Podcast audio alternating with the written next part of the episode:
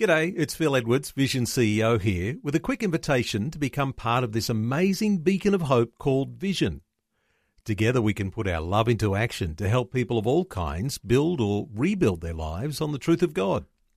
Please consider the part you can play during our upcoming Visionathon appeal, remembering that it's your support that makes Vision possible, including this podcast.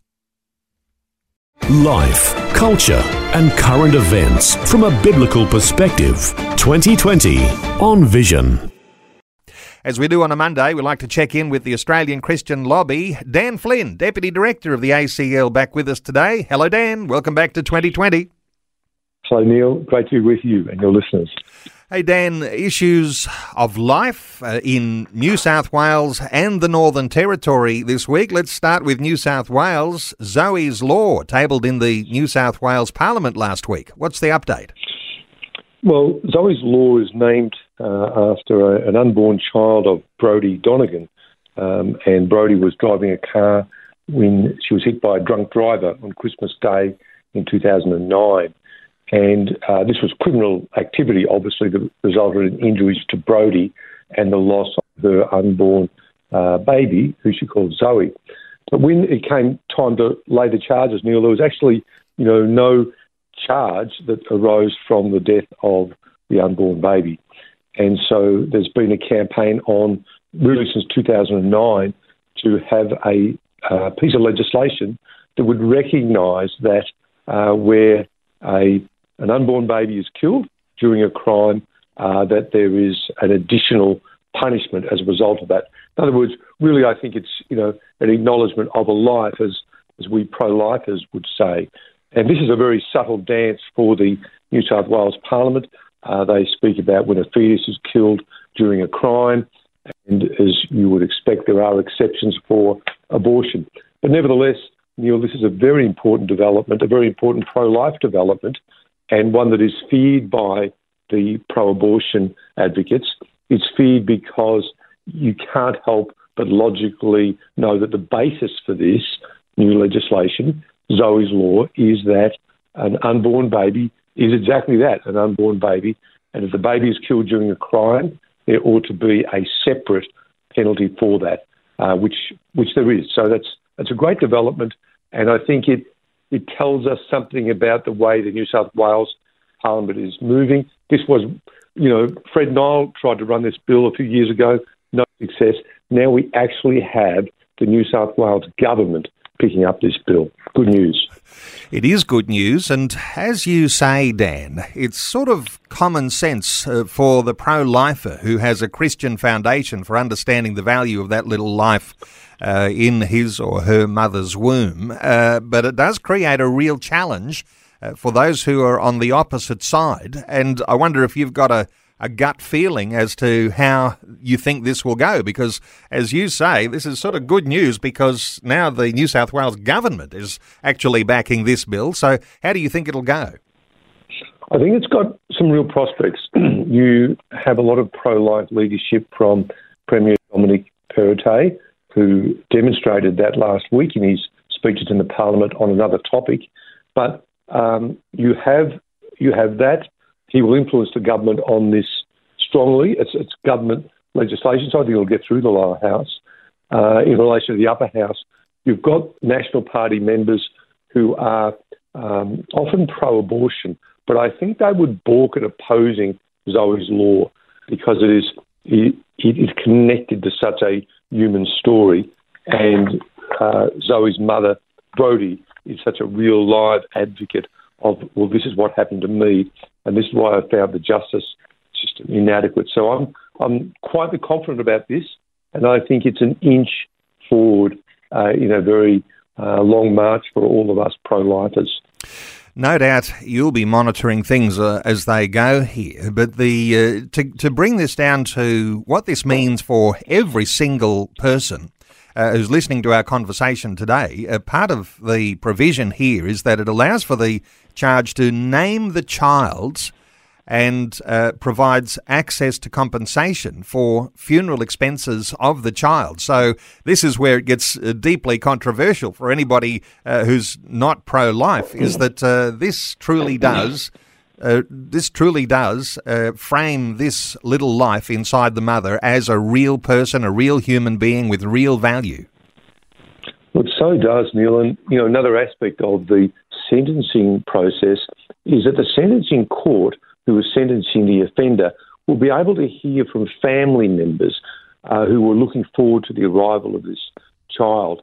So they've opened up who can basically give evidence in the sentencing or make statements in the sentencing procedure. And there's a lot of emotion in that. Brothers and sisters expecting uh, the arrival of the newborn. Uh, so, um, look, this is a, a, fledgling piece of legislation. Um, we we should have count our chickens before they hatch, but we should be very prayerful uh, to see this promoted. Yes, we'll, we'll monitor that along and look forward to an update on it. At the same time, we mentioned uh, the Northern Territory is moving towards an abortion to birth bill. Uh, what's happening in the Territory? Northern Territory, you know, they're sort of um, uh, going against, I think, the probably the wishes of their uh, Indigenous uh, elders by bringing in basically, you know, late term abortion. So the situation in the Northern Territory is that uh, abortion is uh, it's illegal unless uh, post I think 23 weeks, unless the mother's life is at risk. So the the attempt here by the Northern Territory Parliament is to basically enable late term abortion for any reason. So it's really strange, Neil. It's doing exactly the opposite to Zoe's law. Zoe's law saying um, a baby beyond 20 weeks can be named anyone who uh, kills that child in a, a crime uh, like dangerous driving uh, will be will get three years additional jail term potentially. The Northern Territory is taking the absolute opposite and saying, look, um, post 23 weeks, anything goes. We will not treat that um, that baby at that point of development any different from um, a baby, you know, pre 23 weeks. Uh, so that's a that's a disturbing trend, and often this just gets down to the numbers. And the Northern Territory uh, parliamentarians who are um, bringing this in, it's all part of a leftist uh, anti-life agenda, uh, and they obviously think they have the numbers, and they brought it on at this time. Uh, but it's uh, definitely something that would be of great concern uh, to the Indigenous community. Well, there are lots of listeners to our program today in the Northern Territory, and so my encouragement to Northern Territorians, as you're listening into this conversation, it's just two weeks away, and uh, your Northern Territory Parliament will be voting on this bill.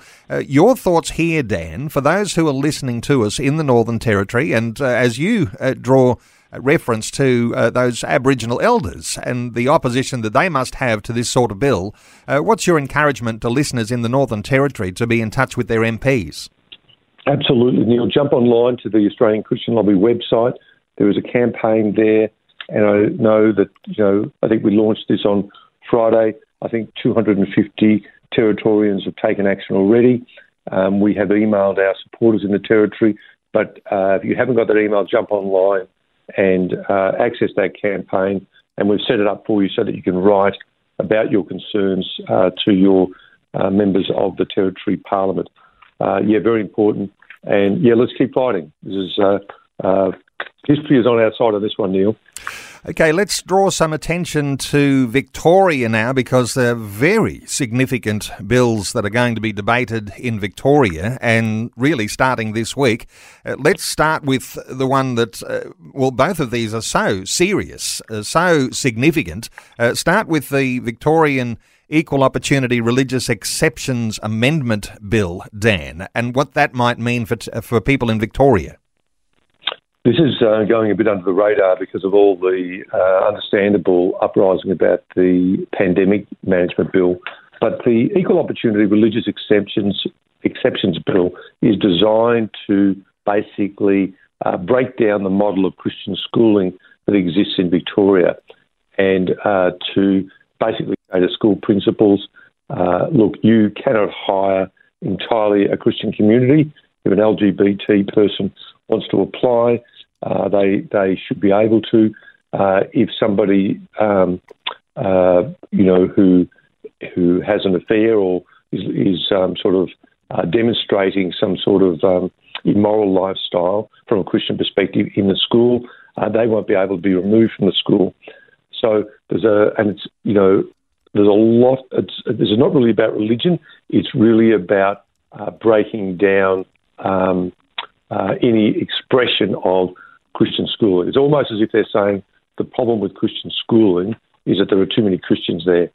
And this is a, a clear attempt to dilute it with some force uh, as a result of this. Now, this bill is quite likely to get through the Parliament.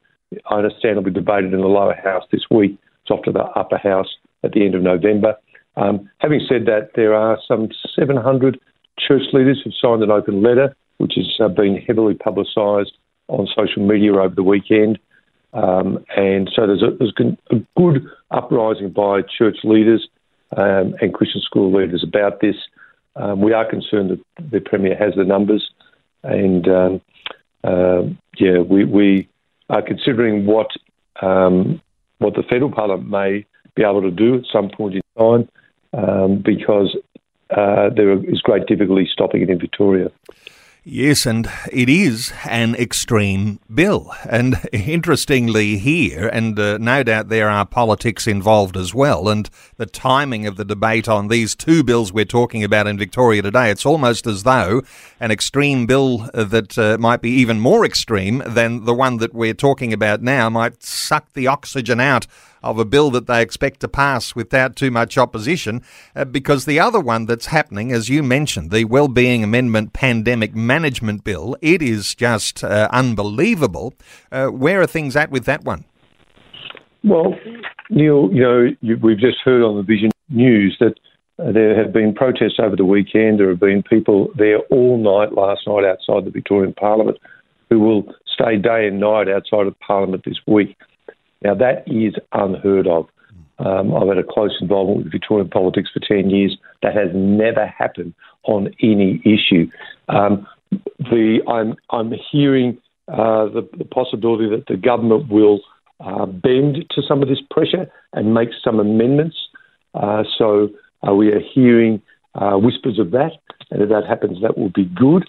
Uh, it will be um, wonderful to show that Daniel Andrews is actually listening uh, to the uh, people who are very, very concerned about this, um, demonstrating in their thousands, and the many QCs and the Victorian Bar Society who've written to the Premier saying that he should the the power to declare a pandemic should not be vested in one person alone, namely Premier Daniel Andrews.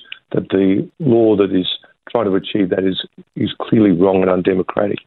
So uh, we, we we hope for good things here, Neil. Dan, what are the opposition in Victoria doing about this? I mean, it it gets an awful lot of publicity, uh, this particular very extreme bill, but uh, what are the opposition saying? Any thoughts here? Look, the opposition are opposed to this bill. They have indicated that if the bill passes and uh, they are re-elected, uh, Matthew Guy says he will repeal the legislation. So they are being vocal, they are being heard on this, uh, but they simply don't have the numbers. Uh, but they are prepared to stand up and be counted on it, uh, for which I applaud them. And you know, my my it won't change the outcome, but then standing up is important uh, because otherwise you you have no opposition.